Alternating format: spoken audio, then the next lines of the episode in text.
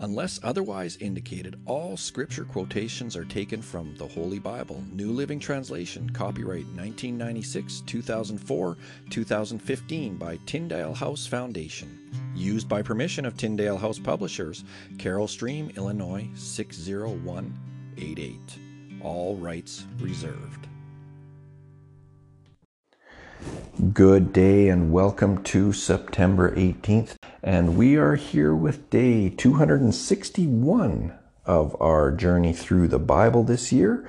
And today we're going to be continuing the book of Ezekiel. We're going to read chapters 45 and 46.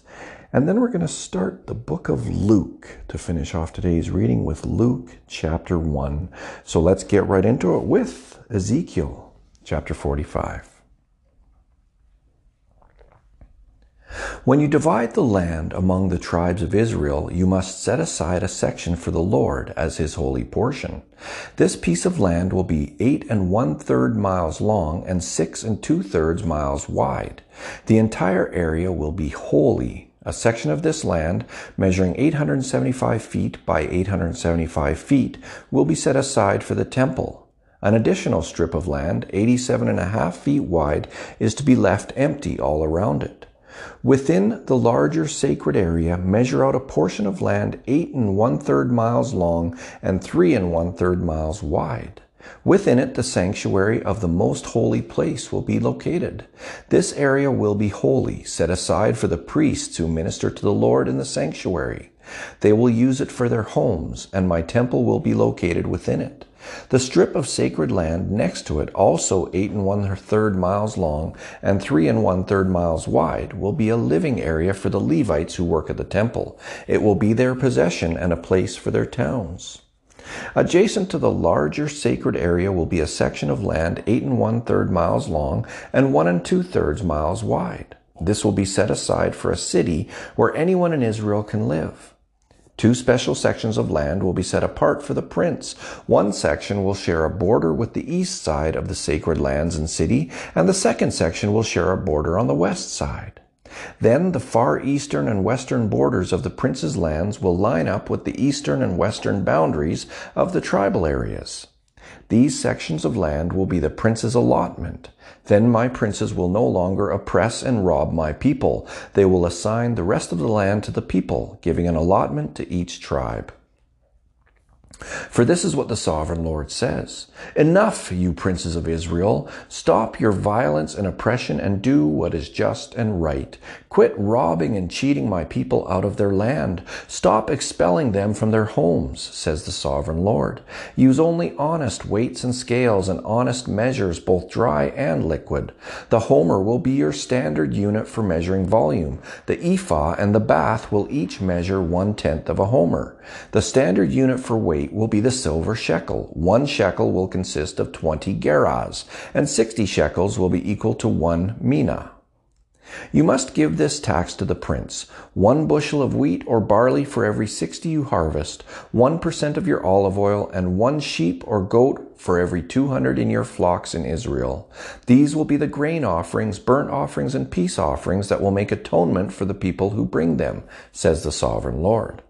All the people of Israel must join in bringing these offerings to the prince. The prince will be required to provide offerings that are given at the religious festivals, the new moon celebrations, the Sabbath days, and all other similar occasions. He will provide the sin offerings, burnt offerings, grain offerings, liquid offerings, and peace offerings to purify the people of Israel, making them right with the Lord. This is what the sovereign Lord says. In early spring, on the first day of each new year, sacrifice a young bull with no defects to purify the temple. The priest will take blood from this sin offering and put it on the doorposts of the temple, the four corners of the upper ledge of the altar, and the gateposts at the entrance to the inner courtyard. Do this also on the seventh day of the new year for anyone who has sinned through error or ignorance. In this way, you will purify the temple. On the 14th day of the first month, you must celebrate the Passover. This festival will last for seven days. The bread you eat during that time must be made without yeast. On the day of Passover, the prince will provide a young bull as a sin offering for himself and the people of Israel. On each of the seven days of the feast, he will prepare a burnt offering to the Lord, consisting of seven young bulls and seven rams without defects. A male goat will also be given each day for a sin offering. The prince will provide a basket of flour as a grain offering and a gallon of olive oil with each young bull and ram. During the seven days of the Festival of Shelters, which occurs every year in early autumn, the prince will provide these same sacrifices for the sin offering, the burnt offering, and the grain offering, along with the required olive oil. Ezekiel chapter 46. This is what the sovereign Lord says. The east gateway of the inner courtyard will be closed during the six workdays each week, but it will be open on Sabbath days and the days of new moon celebrations. The prince will enter the entry room of the gateway from the outside. Then he will stand by the gatepost while the priest offers his burnt offering and peace offering. He will bow down and worship inside the gateway passage and then go back out the way he came. The gateway will not be closed until evening. The common people will bow down and worship the Lord in front of this gateway on Sabbath days and the days of new moon celebrations. Each Sabbath day, the prince will present to the Lord a burnt offering of six lambs and one ram, all with no defects. He will present a grain offering of a basket of choice flour to go with the ram, and whatever amount of flour he chooses to go with each lamb and he is to offer one gallon of olive oil for each basket of flour. At the new moon celebrations, he will bring one young bull, six lambs, and one ram, all with no defects. With the young bull, he must bring a basket of choice flour for a grain offering. With the ram, he must bring another basket of flour. And with each lamb, he is to bring whatever amount of flour he chooses to give. With each basket of flour, he must offer one gallon of olive oil. The prince must enter the gateway through the entry room, and he must leave the same way. But when the people come in through the north gateway to worship the Lord during the religious festivals, they must leave by the south gateway, and those who entered through the south gateway must leave by the north gateway. They must never leave by the same gateway they came in, but must always use the opposite gateway. The prince will enter and leave with the people on these occasions. So at the special feasts and sacred festivals, the grain offering will be a basket of choice flour with each young bull, another basket of flour with each ram, and as much flour as the worshiper chooses to give with each lamb. Give one gallon of olive oil with each basket of flour.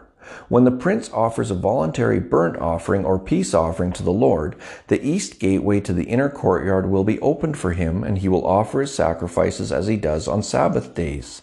Then he will leave, and the gateway will be shut behind him.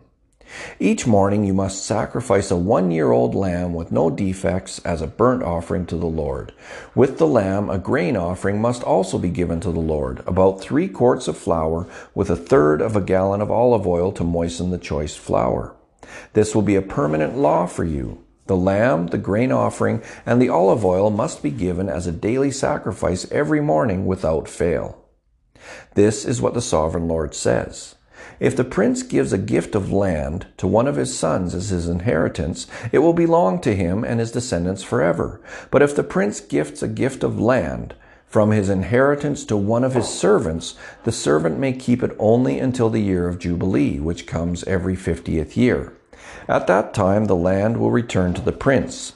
But when the prince gives gifts to his sons, those gifts will be permanent and the prince may never take anyone's property by force. If he gives property to his sons, it must be from his own land, for I do not want any of my people unjustly evicted from their property. In my vision, the man brought me through the entrance beside the gateway and led me to the sacred rooms aside to the priests, which faced nor- toward the north. He showed me a place at the extreme west end of these rooms. He explained, This is where the priests will cook the meat from the guilt offerings and sin offerings and bake the flour from the grain offerings into bread. They will do it here to avoid carrying the sacrifices through the outer courtyard and endangering the people by transmitting holiness to them. Then he brought me back to the outer courtyard and led me to each of its four corners. In each corner I saw an enclosure. Each of these enclosures was 70 feet long and 52 and a half feet wide, surrounded by walls. Along the inside of these walls was a ledge of stone with fireplaces under the ledge all the way around. The man said to me, These are the kitchens to be used by the temple assistants to boil the sacrifices offered by the people. The Book of Luke, Chapter 1. Many people have set out to write accounts about the events that have been fulfilled among us. They used the eyewitness reports circulating among us from the early disciples. Having carefully investigated everything from the beginning, I also have decided to write an accurate account for you, most honorable Theophilus, so you can be certain of the truth of everything you were taught. When Herod was king of Judea, there was a Jewish priest named Zechariah. He was a member of the priestly order of Abijah, and his wife Elizabeth was also from the priestly line of Aaron. Zechariah and Elizabeth were righteous in God's eyes, careful to obey all of the Lord's commandments and regulations. They had no children because Elizabeth was unable to conceive, and they were both very old. One day, Zechariah was serving God in the temple, for his order was on duty that week. As was the custom of the priests, he was chosen by lot to enter the sanctuary of the Lord and burn incense. While the incense was being burned, a great crowd stood outside praying.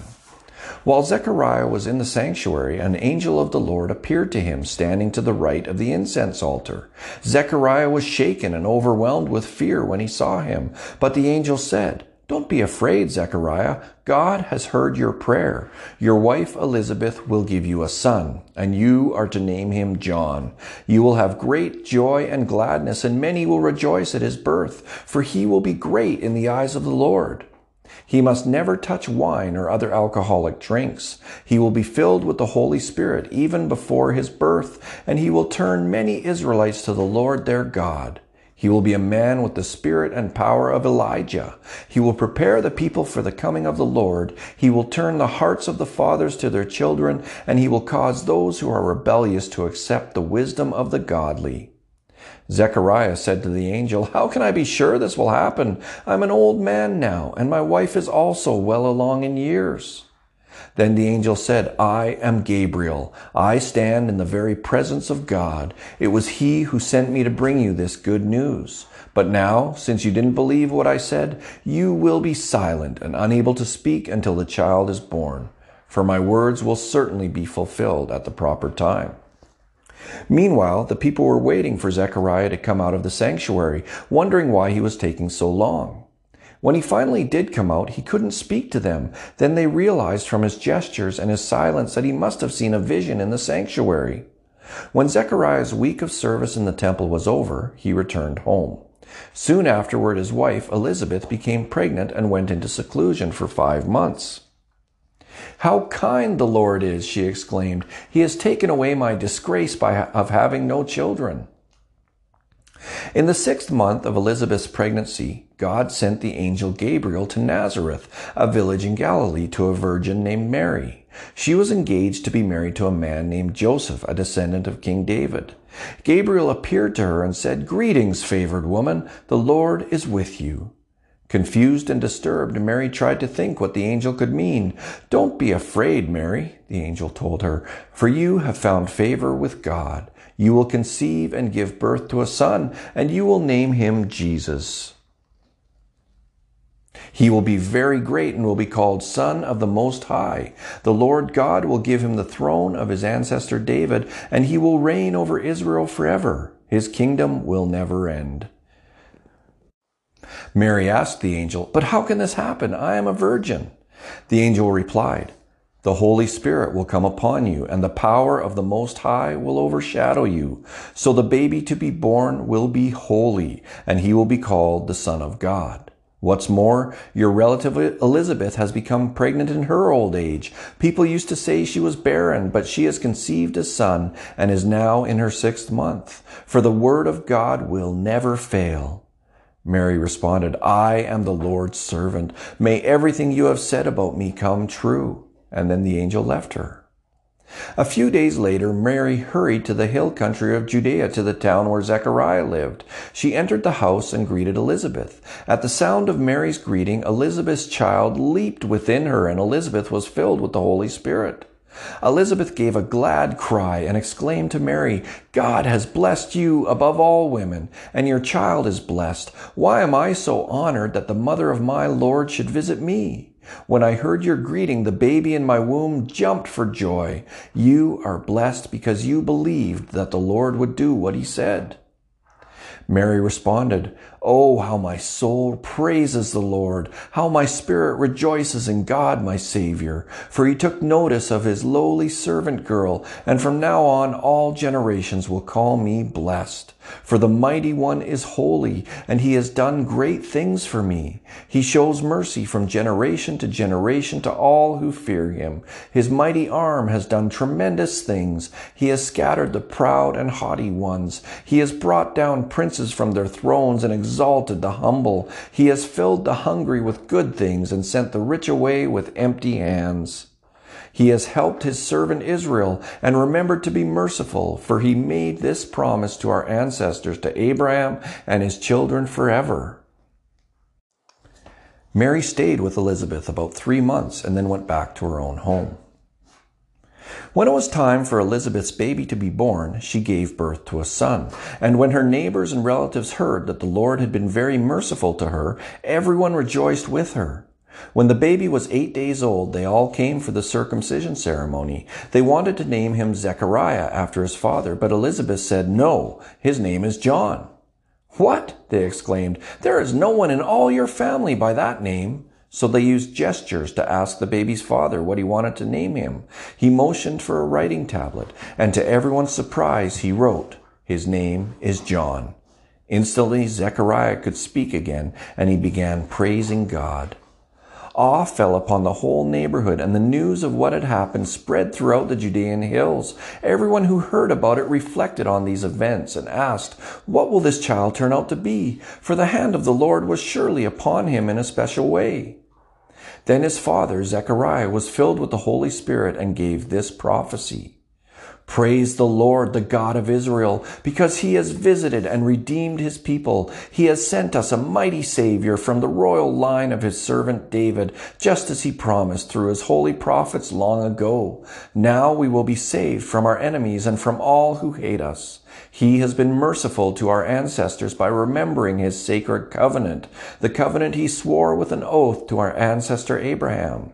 We have been rescued from our enemies so we can serve God without fear in holiness and righteousness for as long as we live. And you, my little son, will be called the prophet of the Most High, because you will prepare the way for the Lord. You will tell his people how to find salvation through forgiveness of their sins. Because of God's tender mercy, the morning light from heaven is about to break upon us to give light to those who sit in darkness and in the shadow of death, and to guide us to the path of peace. John grew up and became strong in spirit, and he lived in the wilderness until he began his public ministry to Israel.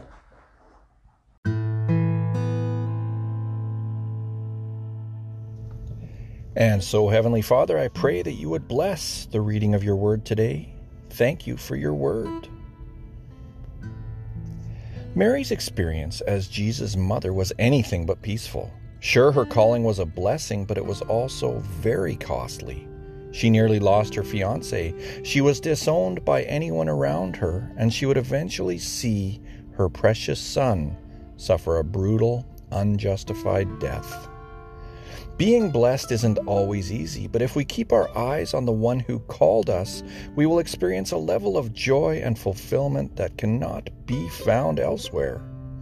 When we choose obedience to God, He promises to lead the way and walk with us, just like He did with Mary.